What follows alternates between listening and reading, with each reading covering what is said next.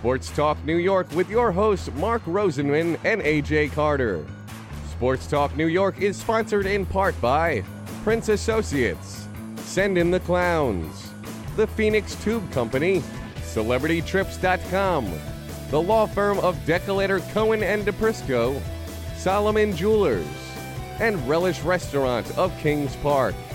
Here are your hosts, Mark and AJ. Joining us now is a man who made his major league debut on September 5th, 1974. He proceeded to smash major league pitching to the tune of a 419 batting average, 698 slugging percentage over his first 15 games. He followed that up with one of the greatest rookie seasons of all time, leading the Red Sox to the World Series, earning the Rookie of the Year, Most Valuable Player, Gold Glove Awards for the 1975 season.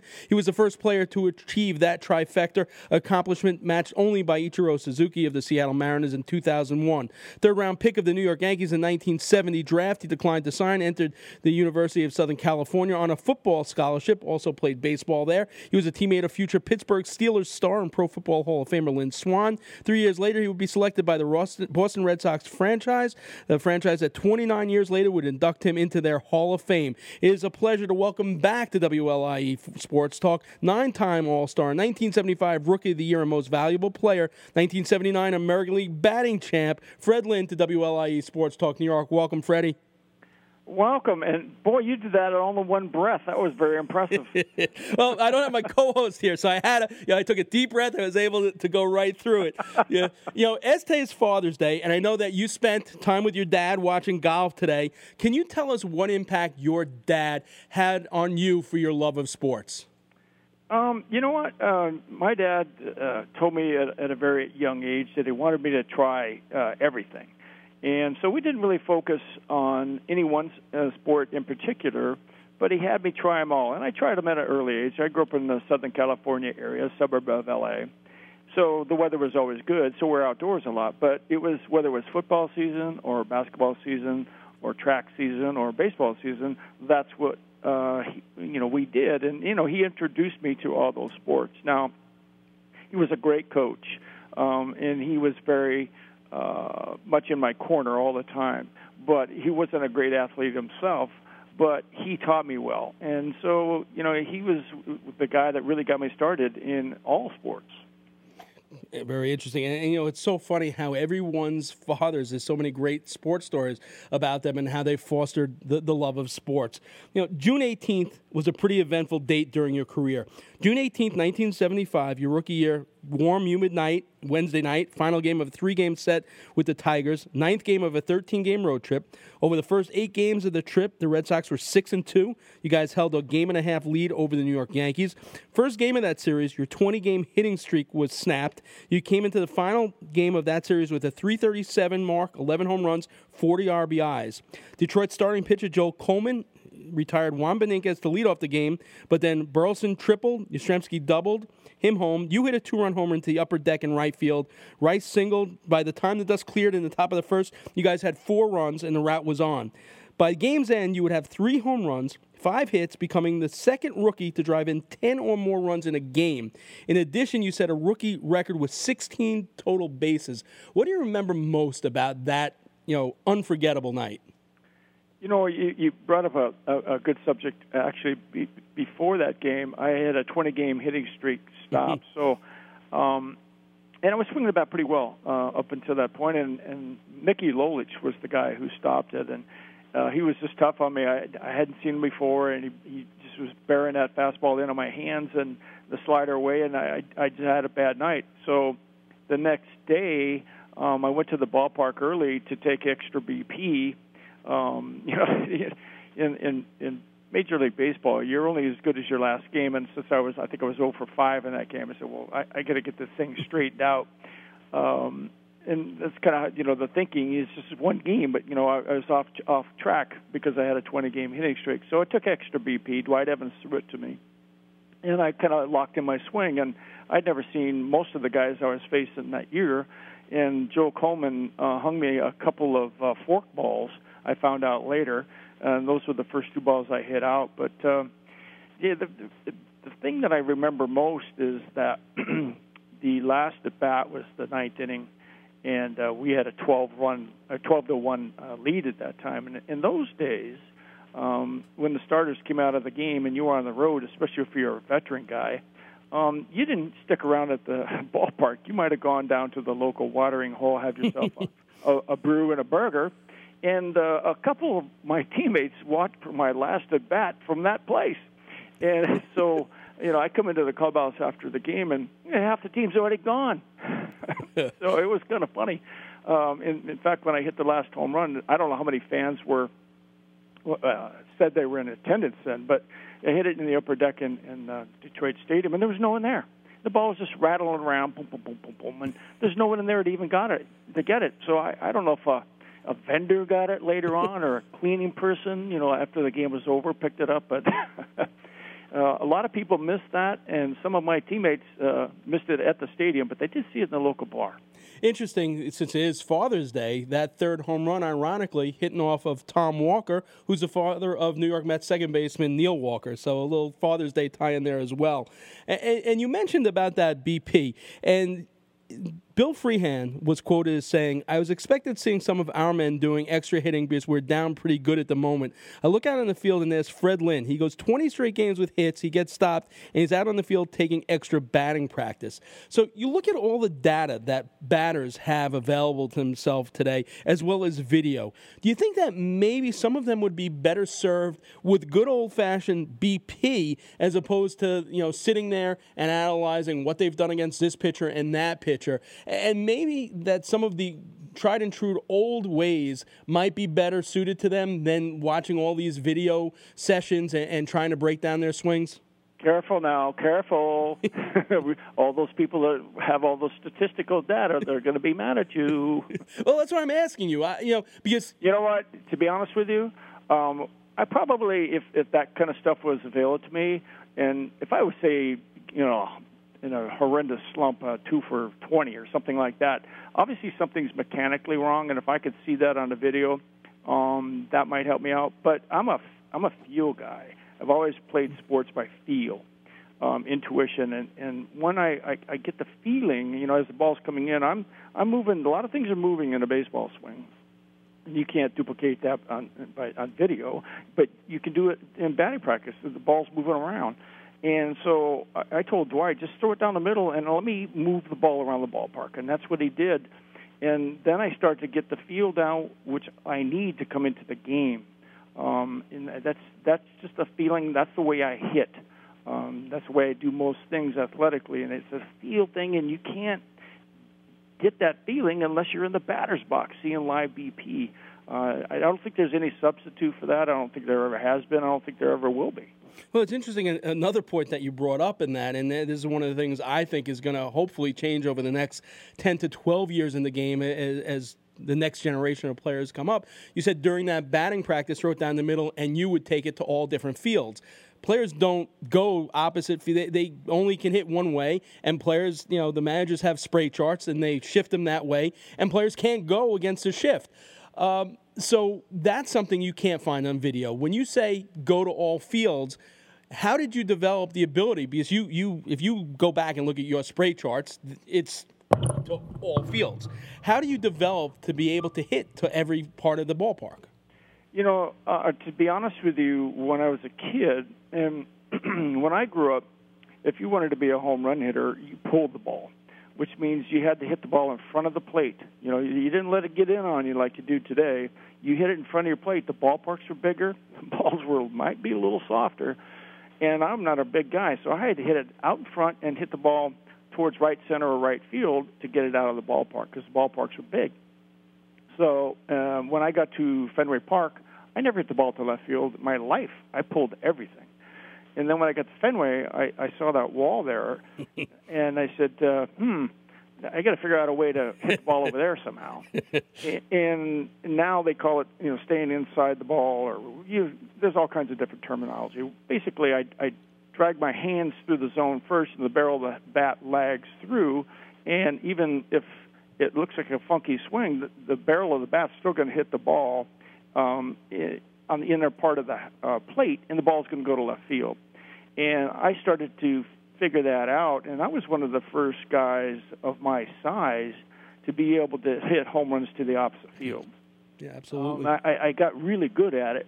So now um, you can't put a shift on me because if I see you moving around, I'm just going to hit the ball the other way.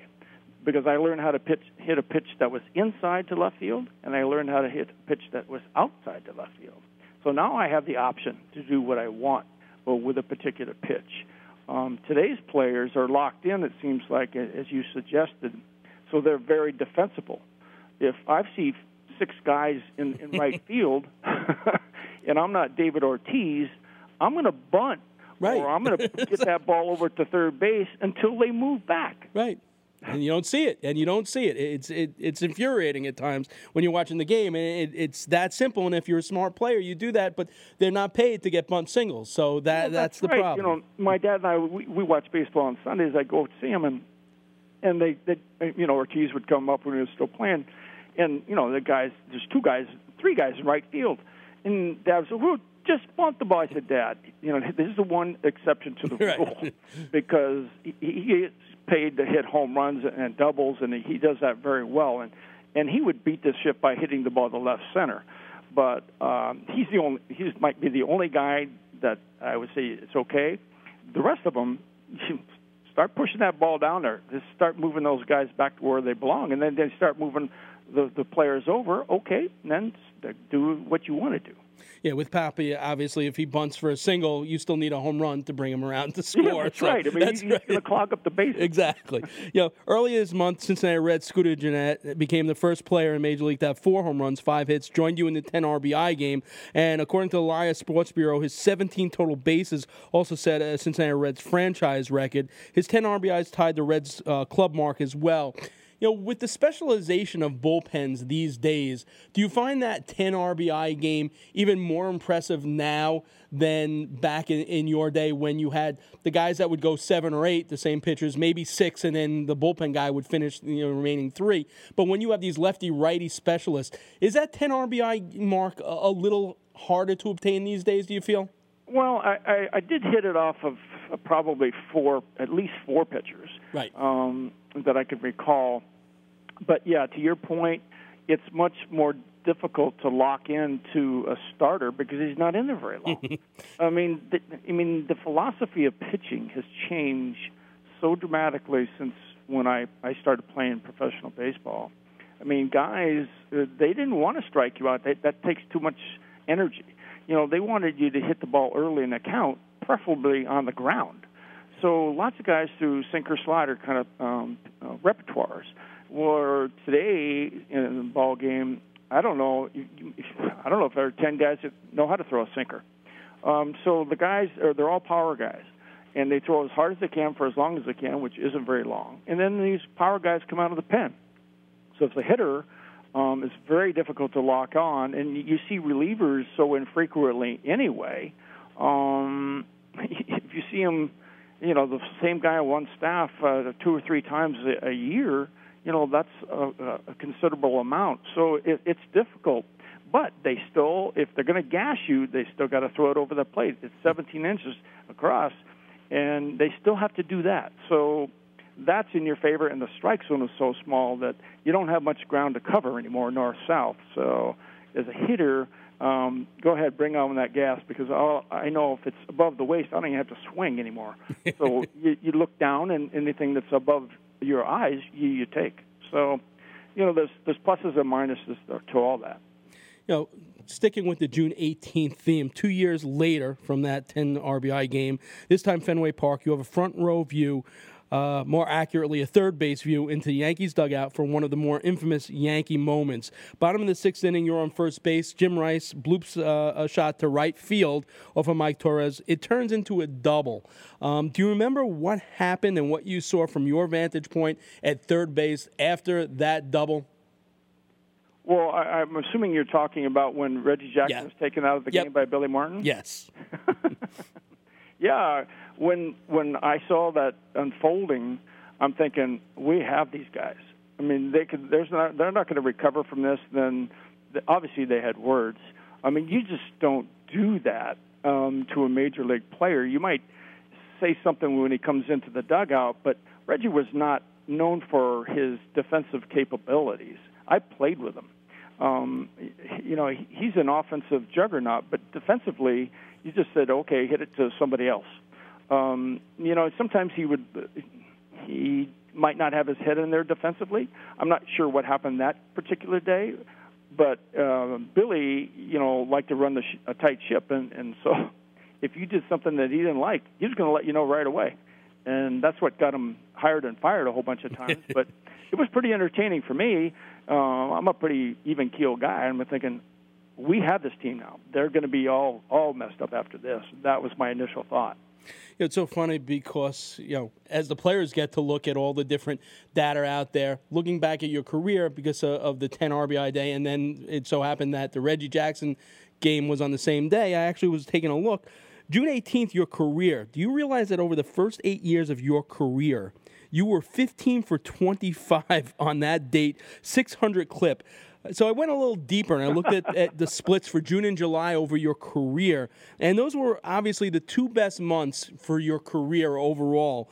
Um, you know, are there reasons why certain players are better during certain parts of the year? And as a ball player, how do you, you know, really kind of keep your motivation for that long grind and try and stay pretty much average for the whole season in, in the same, you know, area as far as production? I think there's a couple reasons for it. I didn't know that, by the way. I knew that I was pretty good uh, May through July. Um, you know, this, these are days where before you had physical training or any kind of weightlifting right. or any, those kinds of things. So, um, condition, I was I was a, a pretty well conditioned athlete, but I wasn't very strong. You know, not, not muscle wise. So I would I could break down. Um, that's when I was uh, at my peak, probably strength wise during the regular season. Plus, we're just coming out of the cold weather. Uh, balls, you know, the, the weather is warming up. The balls are starting to fly a little bit better.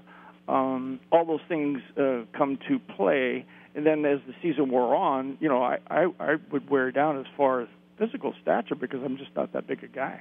Until we started to lift weights, you know, later in my career. But that's an interesting point um, if I had known that, I, I, guess I could have retired after July. I, I, went just a little bit further. You know, baseball reference is an amazing tool when, when you have lots of time on your hands and you can look at stuff. Um, so much data is available to players and managers today. So just for kicks, I went back to see how you did uh, against some of the pitches of your era. Some of the numbers were amazing. You had seven home runs against Dan Petry. You were 12 for 21 against Bill Singer. Um, 393, six home runs, 16 RBIs against Bert Blyleven. 358 against Jack Morris. And, and, here's here's the one that just totally blew my mind. You were 0 for 14 with seven strikeouts against Jose Rijo. So I'm wondering, back in the day, before the computers and before matchups, did you keep a, a book or did you have a, a mental idea of, of, how you did against certain pitchers? Uh, every hitter knows um, who you handle and who you don't. And believe me, the pitchers know too.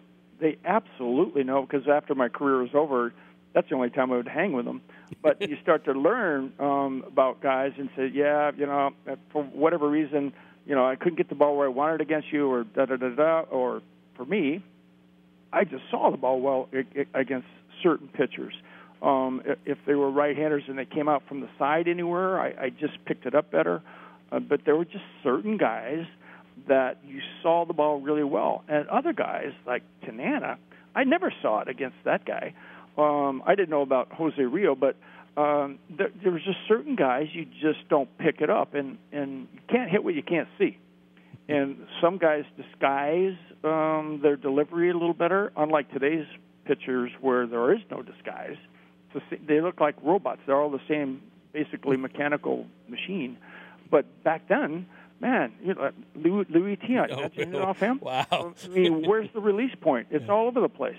Um, so certain guys, they just had your number, and fortunately, hopefully, there were more than on the other side than that side. But uh, there was there were other guys that I I go up there and say, okay, all right, we, we're going to battle here just to square one up, and then you know you you think that. Um, the luck is really not going to where you do square one up and it goes right to somebody.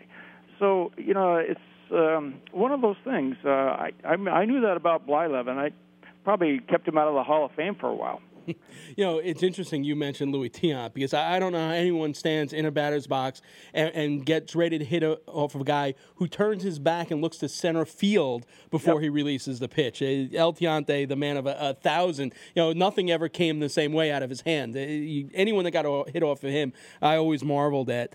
Uh, you know, your name comes up every time a rookie has an MVP type year. Mike Trout came in second to Triple Crown winner Miguel Cabrera in 2012. And now we have another rookie, sure to get consideration, obviously, for Rookie of the Year and maybe MVP if he continues the season the way he has. And we're talking about Aaron Judge of the New York Yankees. Uh, starting play this weekend, Judge was leading the league in average home runs and he was one off the RBI lead.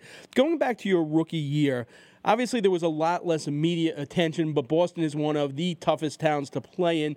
As that season progressed and those numbers were up there, and the Red Sox were having that type of year, does pressure mount internally, thinking like, "Wow, I'm I'm on pace to maybe win the Rookie of the Year and the MVP"? does that creep into your mind at all? Those things were never even discussed. Um, um, those are, are, larger issues in today's game. Uh, back then, we were just concerned about um, winning and beating the Yankees and Baltimore at, at that time. But um, nah, that we weren't. There was no benefit to winning those things other than you get a slap on the back. There was no monetary or any of the, those kind of considerations. I mean, that's not uh, why I played, and hopefully not why Aaron Judge is playing.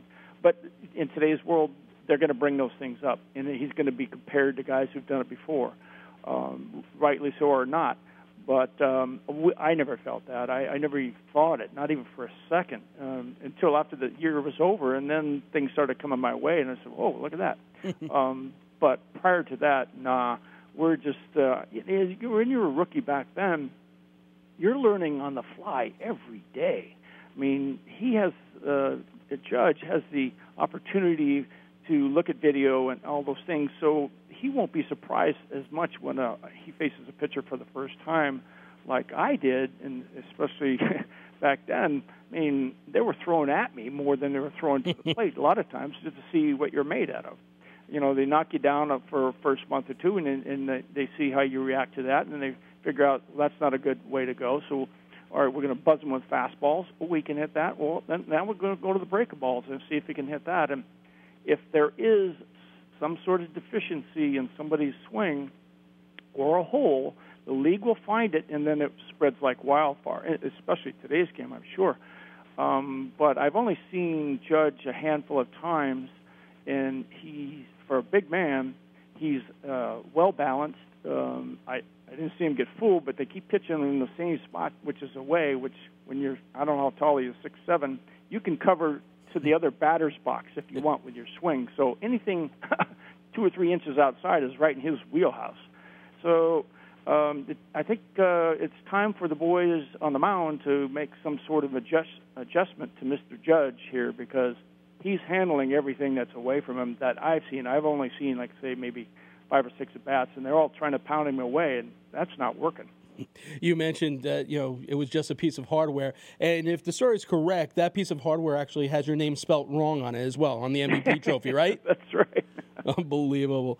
Uh, you know, it, it, it's great, you know, talking to you and talking about that magical year because it brings back memories of a great Yankee Red Sox rivalry. Both teams have retooled with some young, exciting players, so the rivalry is still alive. We appreciate it. Thanks so much for your time tonight. Happy Father's Day. Enjoy the rest of the evening with your dad. We appreciate you taking the time out to talk with us tonight. You know, it's always a pleasure to speak with somebody that really knows their stuff and is well prepared. So, Nicely done, young man. You well, I, I remember your rookie year, and, and, and, I wasn't that young then. So, but I appreciate it. Thanks, Fred. Thanks a lot. You got it. The 1975 MVP and Rookie of the Year, the great Fred Lynn.